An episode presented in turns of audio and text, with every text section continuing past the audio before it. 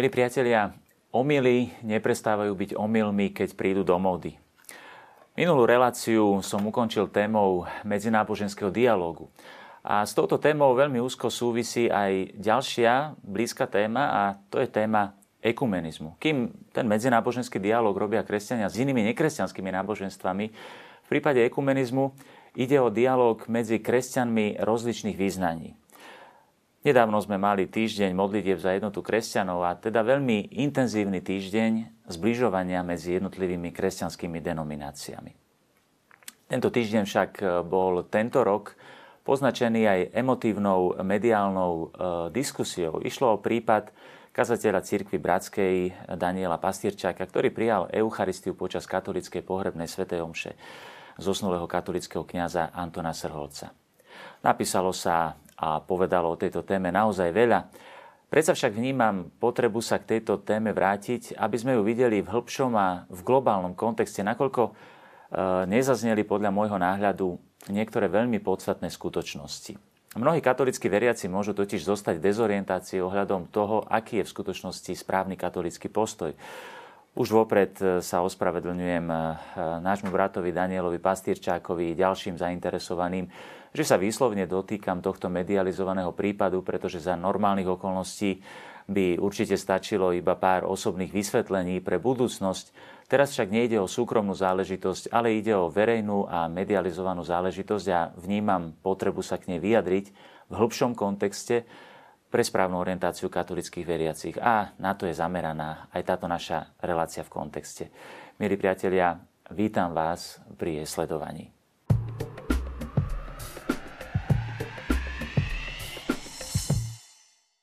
Milí priatelia, ekumenický dialog v ostatných rokoch veľmi pokročil. Srdcia sa otvárajú stále väčšej potrebe zblíženia medzi kresťanmi rozličných význaní a treba povedať, že je to túžba samotného pána Ježiša Krista, ktorý sa vo svojej veľkňanskej modlitbe vo večeradle modlil za svojich učeníkov, aby boli jedno. A to je určite dôvodom k radosti. Na druhej strane treba povedať, že samotný ekumenizmus nevnímajú všetky kresťanské význania rovnako. Pod samotným ekumenizmom myslia kresťania rozličných denominácií často dosť odlišné postoje. A to privádza k mnohým nedorozumeniam. Počúvať sa navzájom je jedným zo základných východisk ekumenického dialogu. Je potrebné sa naučiť počúvať, čo vlastne učia a ako zmýšľajú kresťania iného význania. Mnohé predsudky a omily pochádzajú práve z toho, že sa navzájom nepočúvame a nepoznáme. V dnešnej časti našej relácie by som chcel v prvom rade naznačiť, ako vníma ekumenizmus e, katolická církev. Mnohé protestantské církvy napríklad vnímajú ekumenizmus tak, že žiadna kresťanská církev si nemôže nárokovať na plnosť. Ehm, napríklad na stránke Církvy Bratskej, ehm, ktorej predstaviteľom je už aj spomínaný kazateľ Daniel Pastýrčák, čítame. V duchu Jána Amosa Komenského i my chápeme církev ekumenicky. Každú církev, ktorá verí vo veľkonočné evanielium, vo vtelenie Boha v Ježišovi Kristovi, v spásu cez jeho smrť a vzkriesenie, vnímame ako súčasť jediného celku. Sme iba jeho maličkou čiastkou. Obsah Božieho tajomstva zjavený Ježišovi je príliš veľký na to, aby ho dokázala vyjadriť jediná tradícia a uskutočniť jedna organizácia. Pravdu Evanielia kresťanstvo uchovalo v otvorenom dialógu mnohých tradícií. Vďaka tejto mnohosti si vo veľkom chráme kresťanstva každý, môže, každý človek môže nájsť spiritualitu primeranú svojej ceste. E, milí priatelia, teda v, tomto, v takomto ponímaní je aj katolická církev iba jednou z mnohých tradícií a obsahuje malú čiastočku zjavenej pravdy. Naproti takýmto náhľadom katolická církev učí, a zacitujem e, dokument druhého Vatikánskeho koncilu o cirkvi, Lumen Gentium, teda oficiálny dokument dogmatického charakteru. Nazýva sa aj dogmatická konštitúcia, teda nejde o nejaký teologický názor, ale ide o oficiálne dogmatické učenie katolíckej cirkvi. Tak v tomto dokumente e, čítame. E, jediný prostredník, Kristus, ustanovil a ustavične udržuje svoju svetú církev ako viditeľný organizmus viery, nádeje a lásky na tejto zemi. A prostredníctvom nej rozširuje medzi, um, rozširuje medzi všetkých svoju milosť a pravdu. To je jediná Kristova církev, ktorú vo vyznaní viery vyznávame ako jednu svetu katolickú a apoštolskú, ktorú náš spasiteľ po svojom zmrtvých vstaní zveril Petrovi, aby bol jej pastierom. Poveril, ju, poveril jeho i ostatných apoštolov, aby ju šírili a viedli a naveky ju vstýčil ako stĺp a oporu pravdy. Táto církev ustanovená a usporiadaná na tomto svete ako spoločnosť jestvuje, tam je použitý výraz subsistit in, latinský, čiže pretrváva v katolickej cirkvi, ktorú spravuje Petrov nástupca a biskupy, ktorí sú v spoločenstve s ním.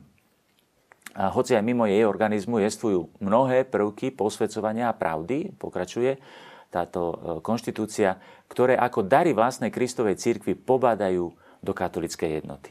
Milí priatelia, teda v katolickom ponímaní nie je katolická církev jednou čiastočkou ekumenického celku, ale v nej ako viditeľnom organizme subsistit, teda spočíva, pretrváva církev, ktorú založil Kristus.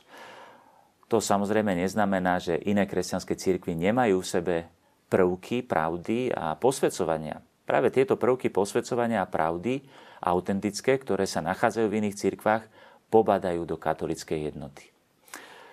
Milí priatelia, pre správne pochopenie katolického chápania ekumenizmu je potrebné zacitovať ešte jeden nosný text spomínanej konštitúcie Lumen Gentium. E, tento text vysvetľuje, kto je plne začlenený do e, Kristovej církvy. Citujem. E, do spoločenstva církvy sú naplno včlenení tí, čo majú Kristovho ducha, prijímajú celé jej zriadenie a všetky v nej ustanovené prostriedky spásy. A sú v jej viditeľnom organizme spojení s Kristom, ktorý ju spravuje prostredníctvom najvyššieho veľkňaza a biskupov, a to zväzkami význania viery, sviatosti a cirkevného vedenia a spoločenstva. Ale nespasí sa, kto je začlen, hoci je začlený do cirkvy, kto nezotrvá v láske, lebo zostáva síce v lone cirkvi telom, ale nie srdcom. Nikto zo synov a dcer cirkvy nech však nezabúda, že svoje jedinečné postavenie nemá pripisovať svojim zásluhám, ale má za ne vďačiť osobitnej Kristovej milosti a ak s ňou nebudú v súlade naše myšlienky, slová a skutky, nie len, že sa nespasíme, ale navyše budeme prísnejšie súdení. Um, čiže tu vidíme, eh, milí priatelia, že tieto texty si skutočne vyžadujú pozorné čítanie a uvažovanie, aby sme porozumeli, čo znamená patriť do Kristovej církvy. V dnešnej dobe individualizmu, kde si každý vyberá náboženstvo podľa vlastnej chuti, je potrebné zdôrazniť, že spolupatričnosť církvou si vyžaduje celý rad podmienok. Mať Kristovho ducha, prijímať celé zriadenie katolíckej církvy, byť s ňou spojený v pravom vyznávaní viery, prijímať sviatosti a církevné vedenie, ale ani tieto vonkajšie prejavy nestačia katolíkovi na to, aby bol spasený. Všetky tieto veci vyjadrujú prostriedky, ktoré mi prinášajú spásu a spásou je dokonalosť v láske. Teda kto nevytrvá v láske, zostáva katolíkom síce navonok, ale nie v srdci. To sú katolíci, ktorí nie sú posvedzujúce milosti lásky, ako mŕtve ratolesti na viniči. A koncil pripomína, že byť katolíkom je jedinečné postavenie, ktoré nás katolíkov však nemá privádzať pocitu nadradenosti, ale skôr vďačnosti a pokore, pretože budeme prísnejšie súdení. Pán Ježiš povedal, komu bolo viac dané, od toho sa bude viac žiadať. Katolíkom bolo dané najviac prostriedkov spásy, ale čo z toho, keď ich nepoužívajú? Predstavme si, eh, milí priatelia, bohato prestretý stôl. To je obraz, ktorý mám veľmi rád, ktorý je obrazom katolickej plnosti prostriedkov spásy. A pri tomto bohato prestretom stole však môže človek zostať úplne hladný, a zomrieť od hladu, ak si nič alebo len veľmi málo z toho stola vezme. Potom môžu byť oveľa striedmejšie prestreté stoly, ktoré môžu byť obrazom iných církví, ktoré majú niektoré prostriedky spásy, ako je Božie slovo zachytené vo Svetom písme, alebo modlitba, či spoločenstvo. Iné prostriedky spásy chýbajú, napríklad ministeriálne kňazstvo, niektoré sviatosti, či niektoré pravdy viery.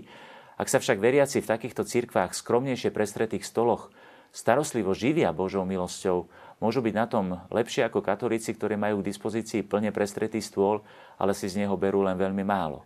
Napríklad katolík, ktorý žije svetáckým spôsobom života, v hriechu, raz ročne sa ukáže pri sviatostiach, nežije z Božieho slova, nemodlí sa a tak ďalej. Milí priatelia, z týchto princípov vyplýva katolické chápanie ekumenizmu. Katechizmus katolíckej cirkvi sa odvoláva v otázke ekumenizmu na ďalší dokument druhého Vatikánskeho koncilu, ktorým je dekret o ekumenizme pod názvom Unitatis Redintegratio, ako to čítame v bode 820 katechizmu, kde čítame Veríme, že jednota, ktorú Kristus od začiatku daroval svojej cirkvi, pretrváva neodňateľne v katolickej cirkvi. A dúfame, že sa bude deň čo deň zveľaďovať až do skončenia vekov. Teda, milí priatelia, katolická církev má v sebe princíp jednoty, ku ktorej smerujú všetky církvy.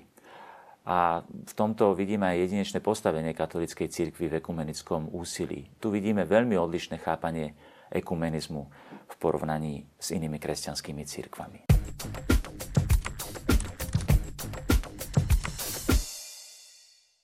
Milí priatelia, po tom, čo sme práve povedali o katolickom chápaní ekumenizmu, by sme si mohli položiť otázku, ako teda robiť ekumenizmus. Nechápu to katolíci tak, že ekumenizmus jednoducho znamená, že sa všetci stanú katolíkmi.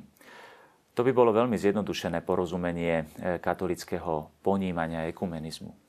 Katechizmus katolíckej církvy e, naznačuje e, požiadavky katolicky chápaného ekumenizmu. Skúsme si ich všimnúť.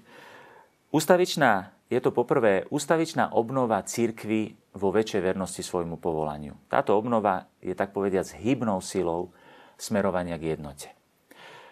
Po druhé, je to obrátenie srdca. Aby sa veriaci v Krista snažili čím bezúhonejšie žiť podľa Evanielia, lebo práve nevernosť údov Kristovmu daru je príčinou rozdelenia, tak práve obrátenie je e, dôležitým prvkom skutočného ekumenizmu. Napokon e, ďalej e, po tretie je spomínaná spoločná modlitba, lebo obrátenie srdca a svetosť života spolu so súkromnými a verejnými modlitbami za jednotu kresťanov treba pokladať za dušu celého ekumenického hnutia a právom ich možno nazvať duchovným ekumenizmom. Um, ďalej sa spomína vzájomné bratské poznávanie, to znamená, v ekumenizme je veľmi dôležité, aby sa kresťania rozličných denominácií stretávali, aby sa spoznávali. Vlastne aj to, čo teraz robím, je ekumenické, pretože znamená to dať možnosť spoznať, aký, aký je postoj katolíkov, povedzme, k samotnému ekumenizmu alebo k Eucharistii a podobne. Ďalej je spomínaná ekumenická formácia veriacich a najmä kňazov. Teda musíme byť k tomuto vychovávaní, aby sme neboli uzatvorení vo svojich cirkevných spoločenstvách, ale aby sme sa voči tejto Ježišovej túžbe o jednotu e, skutočne vychovávali. Ďalej sa spomína dialog medzi teológmi a stretnutia kresťanov rôznych cirkví a spoločenstiev. Takže je veľmi dôležité napríklad aj pri takejto udalosti, ktorú som spomínal, ktorá sa stala, teda príjmanie, e, sveté príjmanie nekatolíka v katolickom kostole, čo vytvorí veľkú diskusiu, tak to môže byť príležitosť aj k teologickému dialogu a k vyjasneniu si pozícií. A na, na záver je tam spomínaná spolupráca medzi kresťanmi v rozličných oblastiach služby ľuďom. Čiže rozličné charitatívne diela, rozličné e, spôsoby, akým môžeme prejaviť kresťanskú lásku, to sú určite veľmi silné prostriedky svedectva, ktoré môžu kresťania rozličných denominácií spoločne vydávať pred svetom. Milí priatelia, je teda krásne vidieť priateľstva medzi kresťanmi, ba dokonca predstaviteľmi jednotlivých kresťanských církví. Je teda chválihodné, že kazateľ církvy bratskej sa zúčastnil na pohrebe svojho priateľa katolického kňaza. To je plne v súlade s katolickým ponímaním ekumenizmu. Diskusiu vyvolala až chvíľa, keď nekatolický kazateľ pristúpil k svetému príjmaniu teda prijatiu Eucharistie počas tejto katolickej pohrebnej omše. Nie je mojou úlohou posudzovať pohnutky a konanie Daniela Pastýrčáka alebo ostatných zainteresovaných. Chcem sa dotknúť iba toho, aké je učenie katolíckej cirkvi ohľadom príjmania Eucharistie pri katolickej omši zo strany nekatolíkov, aby naši katolíckí veriaci či dokonca kňazi nezostali pomílení alebo zneistení vo viere. V mediálnej diskusii bol citovaný aj cirkevný právnik profesor Duda zo Spišskej diecézy, ktorý sa odvolával na kódex kanonického práva kanon 844. Všimnime si, čo tento, e, kódex, čo tento kánon kódexu kanonického práva hovorí.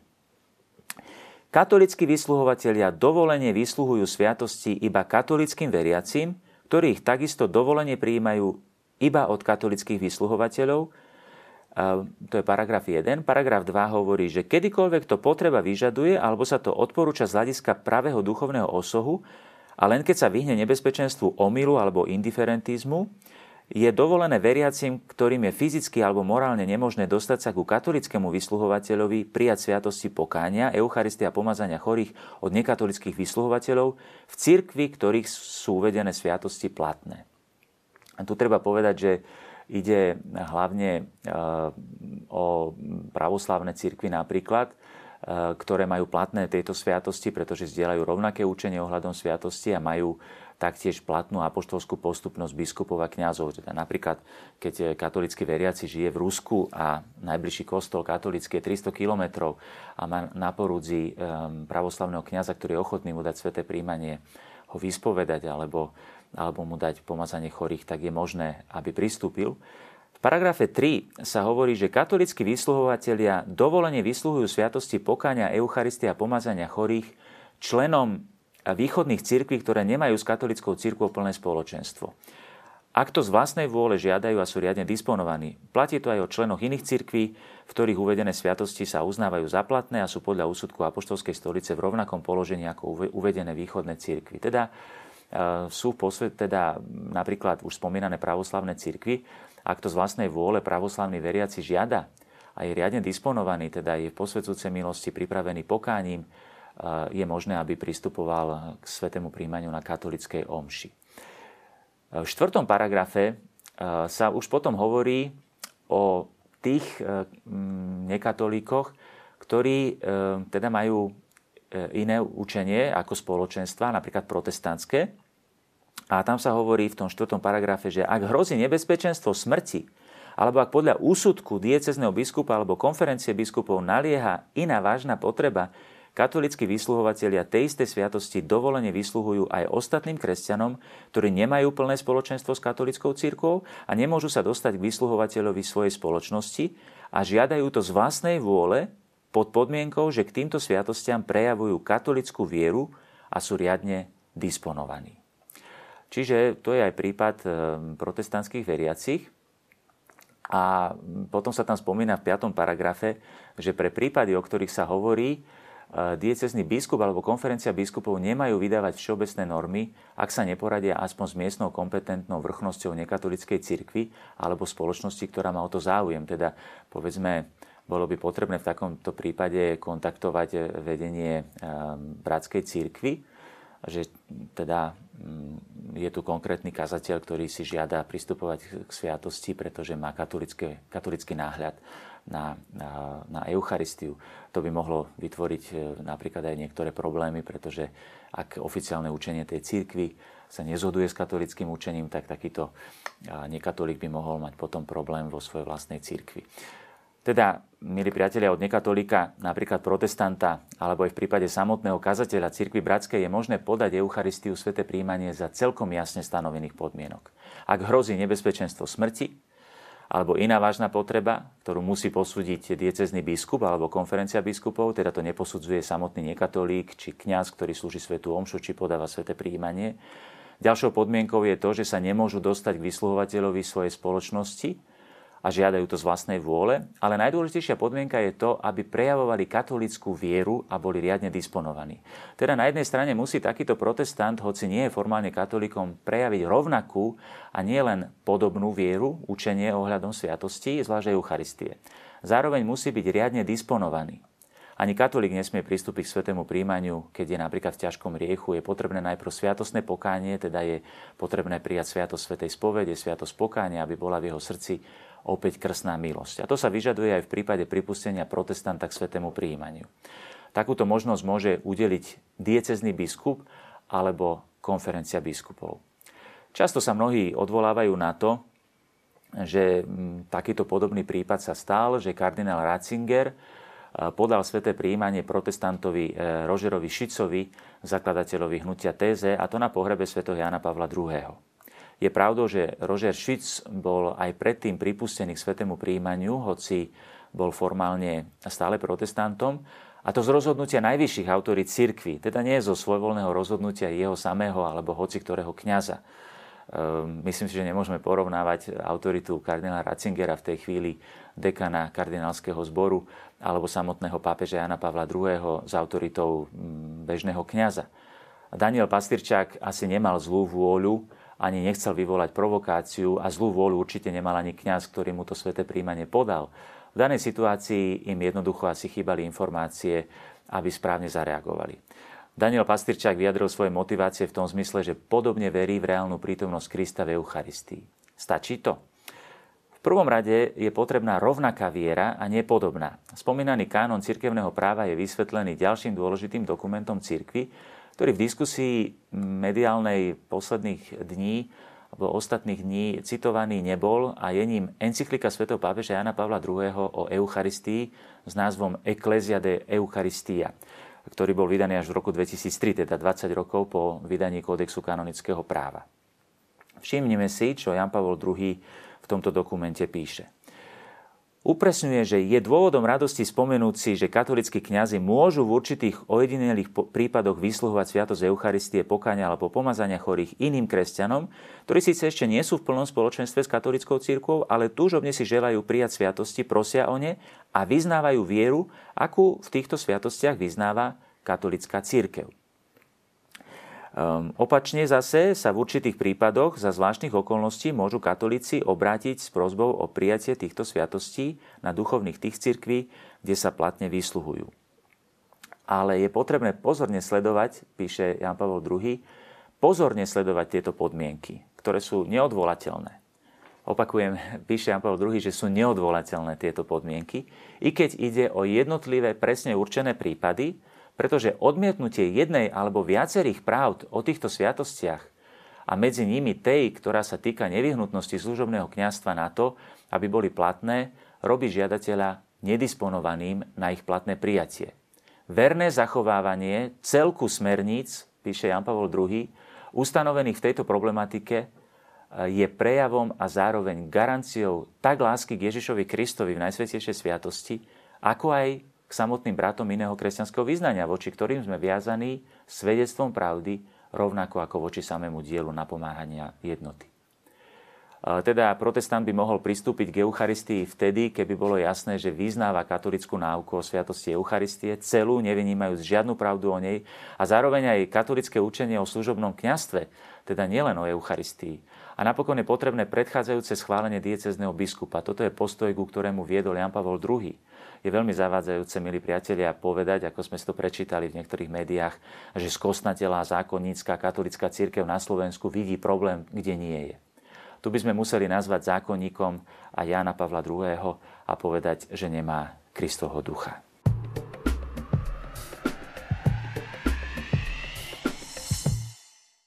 Milí priatelia, pokúsil som sa aspoň v krátkosti predložiť základné princípy katolického chápania ekumenizmu, zvlášť v súvislosti s Eucharistiou. K týmto úvahám nás pozvala aj mediálne pretriasaná udalosť, pri ktorej kazateľ nekatolickej cirkvi pristúpil k svetému príjmaniu. Nie je mojou úlohou posudzovať pohnutky zainteresovaných, avšak je potrebné dať veci na pravú mieru, aby katolíckí veriaci nezostali zmetení. A zároveň to môže pomôcť aj našim nekatolickým bratom a sestrám z iných cirkví lepšie spoznať katolický postoj. Na záver by som chcel zacitovať autora, ktorý sa dotýka historicky úplne prvých kresťanských čias a ktorý bol priamým žiakom apoštolských žiakov. Je ním svätý Renej, ktorý bol žiakom svätého Polikarpa, priameho žiaka apoštola Jána. Je to autor z druhého storočia, teda z prvej generácie nástupcov apoštolov. A všimneme si, čo hovorí. Svetý Irenej píše o nevyhnutnosti toho, aby myslenie kresťana bolo v súzvuku s Eucharistiou. Po grecky symfonos tegnomehe Eucharistia. A e, Eucharistia podľa neho potvrdzuje a upevňuje myslenie. Teda, milí priatelia, otázka správneho učenia viery nie je v druhorada v prípade pristupovania k Eucharistii. Je to otázka lásky ku Kristovi, ktorý o sebe povedal, že je pravda. A ako sa vyjadril Jan Pavol II, je to aj otázka lásky k našim bratom z iných církví, pred, ktorým sme, pred ktorými sme povinní vydávať svedectvo o pravde. Jednou z črt katolicky chápaného ekumenizmu je aj teologický dialog. Milí priatelia, dúfam, že aj toto moje dnešné skromné uvažovanie o ekumenizme v kontexte katolického učenia bude doznievaním ekumenického týždňa modlitieb za jednotu kresťanov a dúfam, že napomohlo aj vám eh, lepšie sa zorientovať v otázkach ekumenizmu. Ďakujem vám za množstvo podnetov, ktoré nám prichádzajú a pozbudzujem vás k ďalším. Nie všetkým sa vieme hneď venovať, ale sú pre nás dôležitými impulzmi pre ďalšie tvorenie tejto našej relácie. Podnety môžete zasielať na uvedené telefónne číslo alebo e-mailovú adresu. Ďakujem vám za, va, za vašu pozornosť a teším sa na naše ďalšie stretnutia. Dovidenia.